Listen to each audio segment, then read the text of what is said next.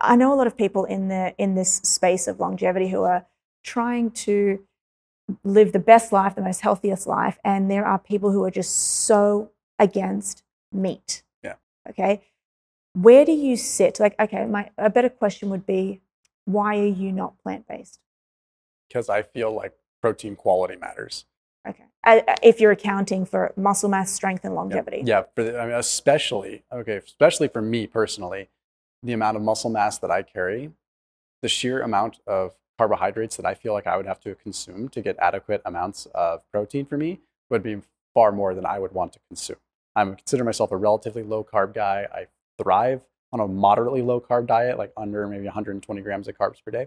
But I also feel like when you truly look at the protein digestibility indispensable score, amino acid score, and you look at the PDCAA, and you truly look at the numbers, you can't deny the literature that in a non-truncated form, and you look at being able to go over 100, animal-based proteins are higher quality and are more bioavailable. And the next best one that's plant-based is going to be soy, which I really don't have a problem with. I've done a full circle on soy. I think if you can get good quality soy, it's probably not a huge problem unless you're really overdoing it. But, soy is somewhere in the 90s on the DIAAS score, whereas whole milk powder or say eggs or pork are 130, 140, which means they're literally going over 100% bioavailability as measured coming out of the ileum. So when you look at amino acid availability, I'm how do I get the most bang for the buck?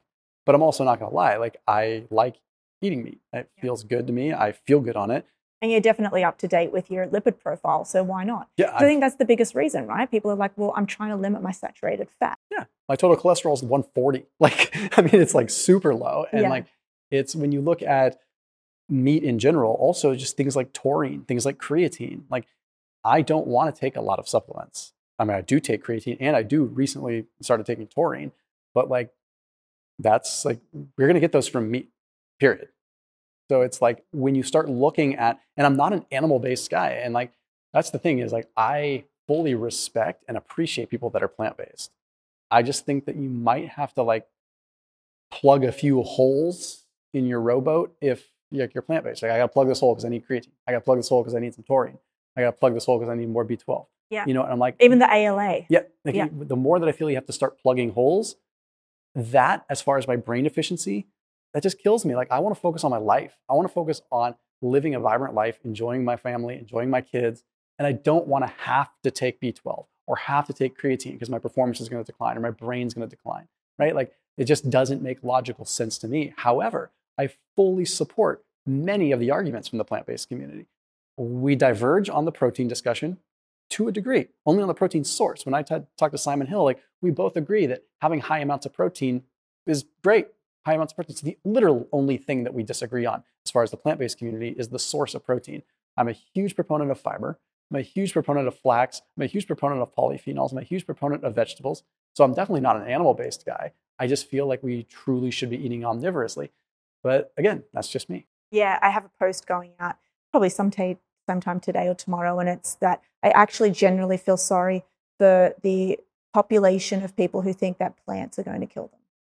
Yeah, it's a wild world we live in. Hey everyone, I hope you're enjoying these episodes. Just a quick reminder, if you haven't clicked subscribe on Apple, iTunes or Spotify, please go and do so. And as a quick reminder, the best way to get these podcasts out to people is by sending them to somebody you know. So for this episode, this short bite-sized clip from Thomas DeLauer and myself, think about who might need this the most. Do you have a friend? Do you have a partner? Do you have an aunt? Do you have an uncle that is struggling with the basics of health and you want to get them the best information available?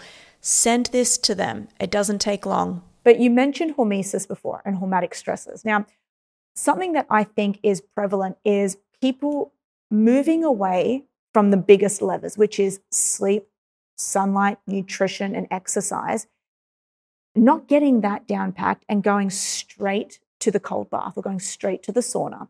And I have a very strong philosophy, and it's can you even, if you can squat your body weight, or if you can't squat your body weight yet, then you shouldn't even be supplementing. Supplements should be at the top of the tier along with all of these really fancy, red light therapy, all of these, unless you've got your sleep dialed in, your exercise dialed in, and nutrition dialed in, what's the point of going through and doing these accessory items?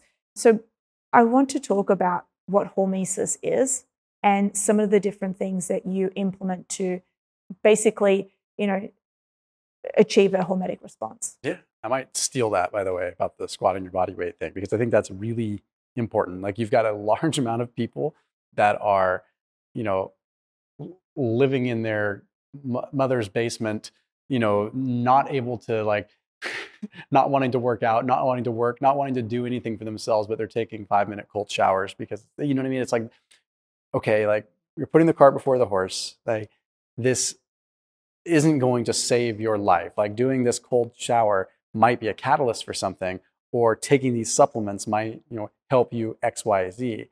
But I think you need to get your priorities in order first and do the big things that are difficult. You need to exercise, you need to get a job, things like that before you start saying, like, well, I want to increase my brain performance. Okay, well, let's work on these things first. But with hormesis, like, it sounds like it's such a simple concept on the surface, and it is, right? It's just, allowing, creating a stressor or applying a stressor enough to the point where you develop a little bit of resiliency for it. But it's not as black and white as that makes it seem either, right? You have this thing called the hormetic curve, which, again, I am not a subject matter expert in this. I'm more of a generalist that's just kind of hopelessly my own N of one. But, a hormetic curve is essentially where, you apply a stressor until you get the maximum benefit. But then if you look at the hormetic curve, it drops sharply, right? So, like, essentially, like, once you have gotten to a point of extreme stress, you get that point of extreme stress. And that is where people that are athletes take a little help, right? Like, that's when supplementation can come into play, because yes, it can change that hormetic curve a little bit more to where you can handle more stress and essentially get a bigger adaptation. Like, you look at performance enhancing drugs, if you look at steroids, that's exactly how they're working, right? They're enhancing your recovery, they're enhancing the ability to withstand more, so you get a greater adaptation. So, but I encourage people to look at hormetic stressors at sort of a micro level, like, because if you're paying attention to the different stressors you have in your life, you have your big grandiose hormetic stressor of life, and inside that big hormetic curve, you've got all these little hormetic curves that create that curve, right? And I'm using myself as an example. If I'm in marathon prep and I'm also lifting and I'm also raising two little kids and I also get in a fight with my wife and then I go jump in a cold plunge, like, that cold plunge might just tip me over the edge, right? So it's all about, like, balancing these stressors against one another and being able to know, like, okay, what is too much? And sometimes we don't have anything arbitrary or like subjective rather to really show us, like, when we've gone too far. And if you're not careful, like, you either overdo it or you pull levers and you stress yourself so much in categories that have a minimal impact. And at the end of the day, the stressors come back down to, like, okay, how do I mildly stress myself with exercise? How do I mildly stress myself with a little caloric restriction here and there? And rotate your stressors. Mildly, that's the word, yeah. Yes, mildly and rotating. It's like we all go through blocks. Like, I don't necessarily recommend, unless you're highly trained, going through a block of, maybe a 3-day fast and intense exercise. Like, yeah, I mean, you can do it and you might be fine, but is it optimal? Like, as Brad Kearns would say, like, you're not getting that benefit. So hormesis is just a really fragile concept because it can easily get broken, and with too much data, it can be detrimental. Oh yeah, but how does it relate to longevity? Oh, because if you think about it from a perspective of, if it doesn't kill you, makes you stronger, then that's what it comes down to, right? Survivability. But, yeah, again. It's how do you get tougher? How do you get more resilient? So you've got the two sides of the coin. I don't know if you ever remember, like, the anti-fragile concept. Yeah. Where it's like, if you just become as tough as possible, you don't want to be fragile, and that's goes deeper than just that on the surface. It's little things, like, even coming down to, you could back it up and say, okay, I don't want to obsess over my sleep patterns, because if I obsess over my sleep patterns, I've basically in turn become fragile. When in reality, logically, you're doing the opposite. You're trying to be not fragile. You're trying to be like, I want to get sleep and I want to be able to be prepared to take on the next day. But in an effort to do that, you've made yourself fragile because you're obsessing. So anti-fragile concept comes back to the super wide angle view of I don't give a shit. Yeah. But with I don't give a shit also comes I don't give a shit what I eat. So how can you balance that to say I don't give a shit, but I also care enough to nourish my body properly and to exercise?